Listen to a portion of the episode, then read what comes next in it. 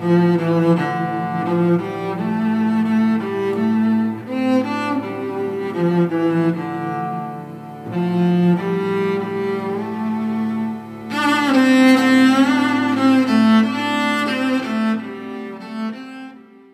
bloodily the sun begins to peer above yon bulky hill.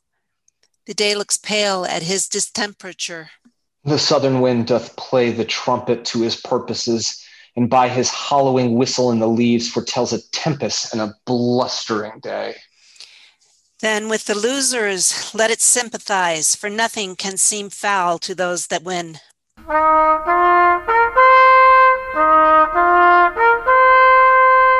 How now, my lord of Worcester? Tis not well that you and I should meet upon such terms as now we meet. You have deceived our trust, and made us doff our easy robes of peace to crush our old limbs in ungentle steel. This is not well, my lord. This is not well. What say you to it? Will you again unknit this churlish knot of all aboard war, and move in that obedient orb again where you did give a fair and natural light, and be no more an exhaled meteor, a prodigy of fear, and a portent of broached mischief to the unborn times? Hear me, my liege. For mine own part, I could be well content to entertain the lag end of my life with quiet hours for I protest I have not sought the day of this dislike. You have not sought it. How comes it then? Rebellion lays in his way, and he found it. Peace, Jewett, peace.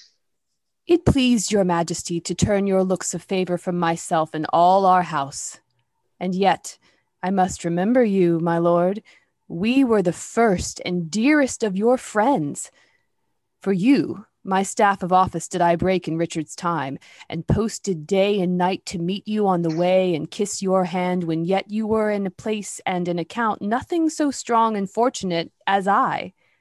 It was myself, my brother, and his son that brought you home, and boldly did outdare the dangers of the time.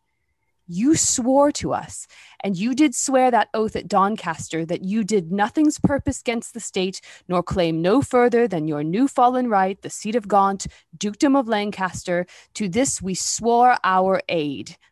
But in short space it rained down fortune showering on your head, and such a flood of greatness fell on you, what with our help, what with the absent king, what with the injuries of a wanton time, that seeming sufferances that you had borne, and the contrarious winds that held the king so long in his unlucky Irish wars, that all in England did repute him dead.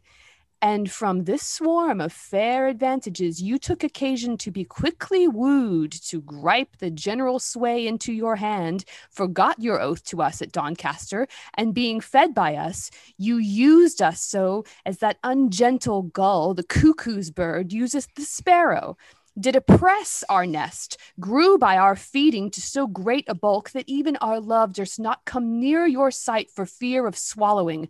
But with nimble wing we were enforced for safety's sake to fly out of your sight and raise this present head, whereby we stand opposed by, by such means as you yourself have forged against yourself by unkind usage, dangerous countenance and violation of all faith and troth sworn to us in your younger enterprise. These things, indeed, you have articulate, proclaimed at market crosses, read in churches, to face the garment of rebellion with some fine color that may please the eye of fickle changelings and poor discontents, which gape and rub the elbow at the news of hurly-burly innovation.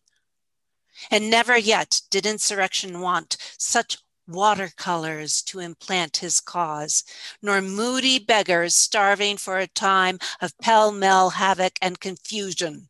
In both your armies, there is many a soul shall pay full dearly for this encounter if once they join in trial. Tell your nephew, the Prince of Wales doth join with all the world in praise of Henry Percy.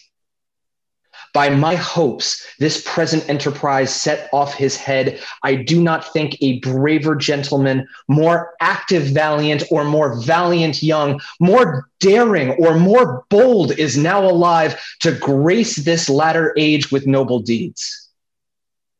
For my part, I may speak to my shame. I have a truant been to chivalry, and so I hear he doth account me to. Yet this, before my Father's majesty, I am content that he shall take the odds of his great name and estimation and will, to save the blood on either side, try fortune with him in a single fight. And Prince of Wales, so dare we venture thee, albeit considerations infinite, to make against it. No, good Worcester, no. We love our people well, even those we love that are misled upon your cousin's part? And will they take the offer of our grace? Both he and they and you, yea, every man shall be my friend again, and I'll be his. So tell your cousin, and bring me word what he will do. But if he will not yield, rebuke and dread correction wait on us, and they shall do their office. So, be gone. We will not now be troubled with reply. We offer fair. Take it advisedly. It will not be accepted on my life.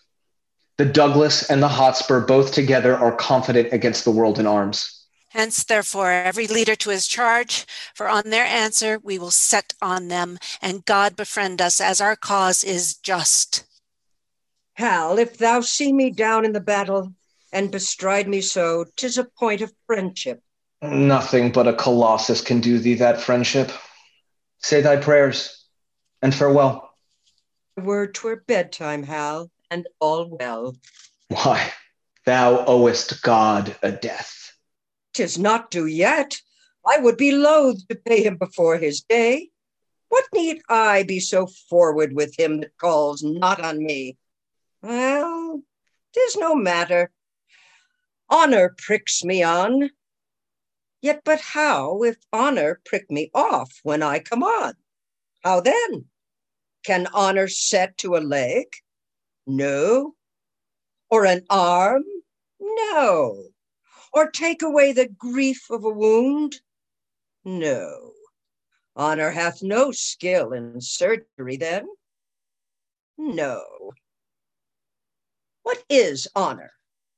A word what is in that word, honor? What is that honor? Air, a trim reckoning. Who hath it? He that died a Wednesday? Doth he feel it? No. Doth he hear it? No. Tis insensible then? Yea, to the dead. But will it not live with the living? No. Why? Detraction will not suffer it. Therefore, I'll none of it. Honor is a mere scutcheon, and so ends my catechism.